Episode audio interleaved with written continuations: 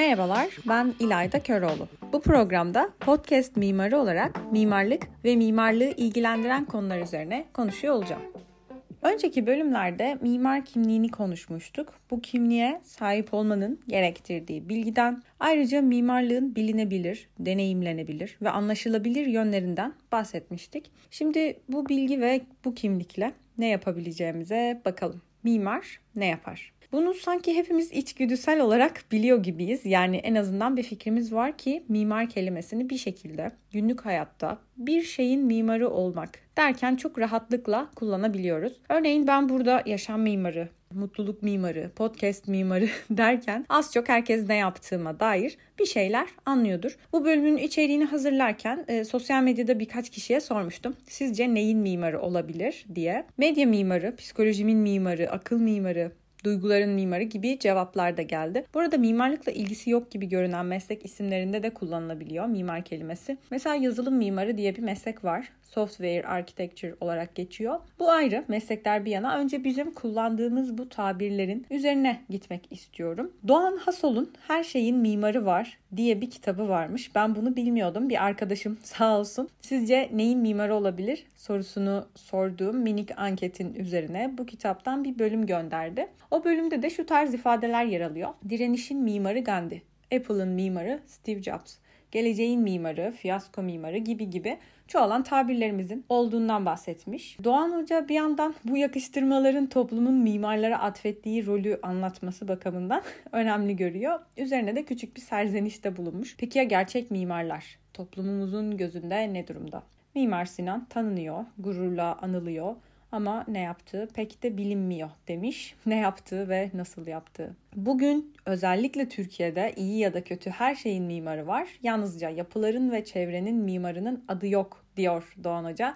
Haklı bir bakış. Ben de bunun üzerine merak ettim. Acaba bize yani Türkçe'ye has bir durum mu bu diye öncelikle Google'a bir şeyin mimarı olmak yazınca mimarlık mesleğinin ilk anlamından başka sonuç pek çıkmıyor. Ama İngilizce aratınca yani being an architect of something yazdığımda bu bir deyim olarak çıktı karşıma. Ee, önemli, başarılı, orijinal bir fikri düşünmekle, yaratıcı olma eylemiyle ilişkilendirilmiş. Orijinallik ve yaratıcılık özellikleri ön planda kullanılıyor anlaşılan İngilizce'de yani. Türkçe'de ise bir şeyin inşa etme özelliği ile kullanıyoruz sanki daha çok. Şimdi direnişin mimarı derken direnişin yaratıcısı, geleceğin mimarı derken geleceğin yaratıcısı olarak algılamıyorum açıkçası. Direnişi yapan, icra eden, geleceği inşa eden gibi bir şey uyanıyor bende nedense. Bilmiyorum benim algımla da ilişkili olabilir ama yaratma eylemini genellikle başka öznelere yakıştırmaktan kaçındığımızdan mı acaba diye düşünmedim değil. Dolayısıyla yaratmak veya yaratıcı olmak insana yakıştırılmadığı sürece bizim için mimar kelimesi neyin yaratıcısı olarak kullanılabilir ki? Belli ki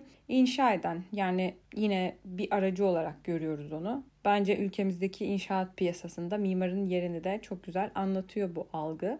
Aracı olma algısı yani. Tamam şimdi her şeyin mimarı olur mu sorumuzdan biraz saptık ama mimarın ne yaptığı konusundaki algımız ortaya çıkmaya başladı gibi. Bu arada yaratıcılıktan kastım sıfırdan bir şey yaratmak değil. Bu konuda kendimi doğru ifade ediyorumdur umarım. Yani yaratıcılık dediğimiz şey yaratıcı işlerle uğraşan birçok sanatçının da söylediği gibi önceden var olan ve ilişkili görünmeyen birden fazla şeyi bir araya getirerek yeni bir şey ortaya koymak. E, yeni dediğimiz şey de ancak bu kadar yeni olabiliyor zaten. Podcast mimarı ismi de biraz manidar aslında. Ben de sonuçta bu podcast'in tasarımcısıyım. Bu podcast'in içeriğini hazırlayan, yaratan kişiyim. Ama hiçbir şeyi de sıfırdan ben buldum diye anlatmıyorum. Yani kim ne demiş ona bakıp üzerine fikir yürüterek başka yerlere ulaşmaya, başka bir şey ortaya koymaya çalışıyorum. Tam da bu aslında. Belki de yaratıcılık dediğimiz şey. En azından benim bildiğim kadarıyla. Var olanın üzerinden başka yerlere ulaşma çabası. Neresi o başka yer?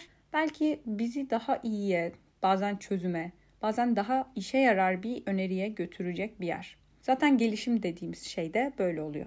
Bütün bunların üzerine şunu söyleyebiliriz ki mimar kelimesi bir mesleki ünvandan daha fazlasını ifade ediyor. Demek ki bir şeyin mimarı olmak derken kastettiğimiz ortak bir ifade var. Toplumsal bir anlaşma, bir gösterge.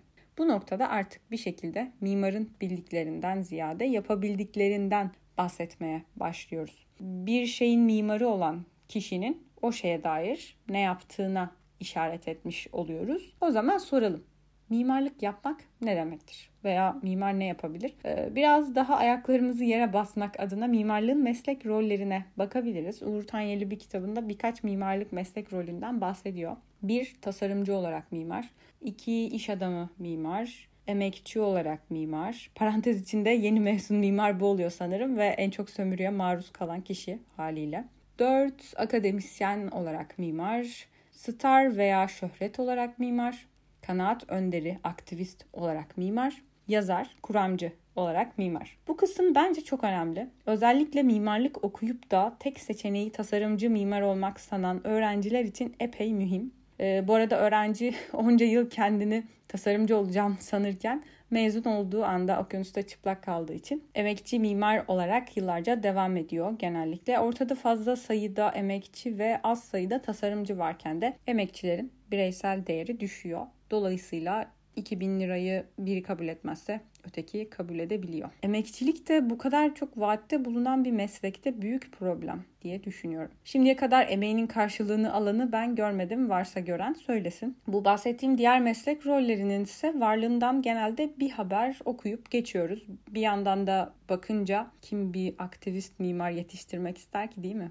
Diğer meslek rolleri de bir şekilde farklı alanlarda kendini geliştirmeye vakit bulabilenlerin erişebildiği meslek icra etme biçimleri olabiliyor. Ancak şimdi gelelim bu mesleklerin yapıldığı alana. Rasyonel kurguda mimarlığa dair bir meslek rolüne büründüğümüzde artık ne yaptığımızdan ziyade nasıl yaptığımız daha büyük önem teşkil ediyor. Ne yaptığımız kısmını geçtik çünkü uygulamadayız. Nasıl yapıyoruz artık mimarlığı? Bu önemli. Star mimar Nasıl yapar? Markalaşmıştır artık. Öyle bir tasarım yapar ki resmen bir imzası vardır artık. E, bu okunabilir. Mesela Zaha veya Frank Gehry'nin birkaç mimari yapısına baktıktan sonra artık onların yapılarını nerede görsek biliriz, tanırız. Dolayısıyla nasıl star mimar olunur? Böyle olur. Akademisyen üreterek, ders vererek, kuramcı üreterek, yazarak, sonra aktivist daha iyisi için eyleme geçerek mimarlığını icra eder. Yani mimarlık yaparken savunduğu değerler vardır. Toplumu bazı konularda bilinçlendirmeyi esas alır ve belki bunu yaparken mimarlık yapmaz bile.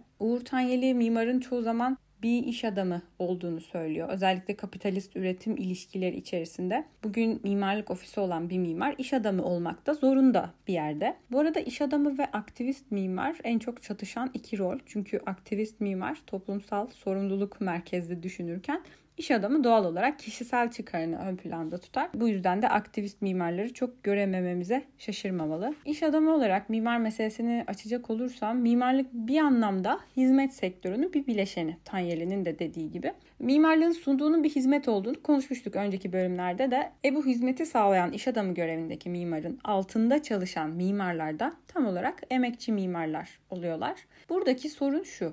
Tasarım dediğimiz şey projelendirmenin mekanik düzenliliğini içerememesi nedeniyle emekçi mimarın içinde bulunduğu koşullar diğer hizmet sektörü çalışanlarından çok daha ağır oluyor. Çünkü tasarım dediğimiz süreç her zaman rasyonel işleyebilen bir şey değil. Her daim düzenlenemeyebilir. Her şey istendiği gibi gitmeyebilir. Dolayısıyla hizmet sektörü koşullarında yani maaşlı çalışma şartlarında mimarlık yapmak zaten mantıklı görünmüyor. Bu yüzden de benim arkadaşlarım ofislerinde proje yetişmiyor diye gece 11'lerde çıkabiliyorlar işten ve buna ofislerin cevabıysa herkes böyle yapıyor. Herkes böyle çalışıyor. Ee, bunun üzerine ne denilebilir ki? Yani çok garip çünkü. Bu açıdan bakınca tasarım ve rasyonel süreç uyuşmuyorsa ücret de zaman üzerinden ödenemez. Ki o zamanın dışına çıkıldığında da yine mesai ücretlerinin de alındığını ben pek duymuyorum. Tuhaf. Bu konuyu biraz daha araştırıp düşünüp belki başka bölümlerde konuşabiliriz belki. Bu mimarlık piyasasında ciddi bir problem bence. Hmm, tasarımcı olarak mimar rolüne gelecek olursak. Bu hepimizin en çok bildiği mimarlık yapılış biçimi. Okulda tek öğretilen rol budur neredeyse. Yani ötesine geçilmez genellikle. Sonuç olarak bütün bu rollere bakacak olursak ortak payda yine David Harvey'in dediğine geliyor gibi sanki. Herhangi bir çalışma içinde dönüştürücü bir etkinlikle uğraşan kişi ise mimar. Yani David Harvey'nin dediği gibi her şeyin mimarı da böyle olunuyor demek ki. Zaten mimarlığın kendisi de kendini reddetmiyor muydu? Yani hep kendisi dışındaki disiplinlerden gelen sistemler için formlar üretmiyor muydu? Ee, dolayısıyla mimarlık yalnızca yapıldığı sürece mimarlık olabiliyor ve her daim mimar tarafından oluşturulmak zorunda. Çünkü ne kadar rasyonellik iddiasında bulunsa da bir yerde her zaman rasyonel olmayan yanları kalacak gibi. Aksi de insan ve toplum söz konusu olduğu sürece mümkün görünmüyor açıkçası. Ama bilmiyorum şimdi teknoloji de çok hızlı ilerliyor. O bile rasyonel olmaktan çıkmaya başladı. Neyse toparlıyorum. Ee, önceki bölümlerde bilen özneyi biraz konuşmuştuk. Bu öznenin modern öncesinde bilginin erişim kısıtlılığı sebebiyle tanrısal görüldüğünü söylemiştik. Modern dönemde ise bilgi üretmek ve bilginin kendisi olağanlaştığı için Tanrı değil artık özne merkeze alınmıştı. E, hatta Rönesans'ta kullanılan dahi kavramı seküler bir tanrı ünvanı anlamında kullanılır aslında. E, dolayısıyla modernlik bu tanrısal özneden fedakarlık etmez. Sadece yapısını değiştiriyor. E, modernizmde mimar özneyi bu alt yapının üzerinden inşa ediyor. Yani tanrısal özneden tam olarak vazgeçemeyen bir rasyonel özne iddiası. Ee, özetle başkalarının fark etmediği gerçekleri fark eden, başkalarının öngöremediğini gören, çözümler bulan, ışığa başkalarından önce varan kişi diyor modernizm mimar için. Gerçekten de bu bir şeyin mimarı olmak deyiminin açıklamasında da tam olarak bunlar yazıyordu. Ama işin tuhafı bu tanım İngilizce arattığımda çıkmıştı karşıma. Türkçe'de ise yayının başında konuştuğumuz gibi günlük tabirde bir şeyin mimarı derken icra eden, inşa eden anlamında kullanılıyorduk. İngilizce'de bir şeyin mimarı olmak tanımı bu tanrısal anlamları içerirken işte yaratıcılıkla ilişkilendirilirken Türkçe'de kullandığımız hali epey rasyonel bir ifade taşıyor gibi. Neyse tuhaf bir bölüm oldu. Bir yere varabildik mi emin değilim. Ama bence keyifli bir yolculuktu. Umarım siz de keyif almışsınızdır. Her şeyin mimarı da olmayı versin ne diyelim. Oluyormuştu aslında. Ne yapalım o zaman? Kabul edelim. Madem oluyor her şeyin mimarı. iyi olsun madem. Nasıl olsun? İç mi olsun, dış mı? ne dersiniz? Buraya gelelim mi? Sonraki bölümde de hepimizi sinir eden şu soruyu soralım. İç mi, dış mı? O zaman görüşmek üzere. Takipte ve hoşça kalın.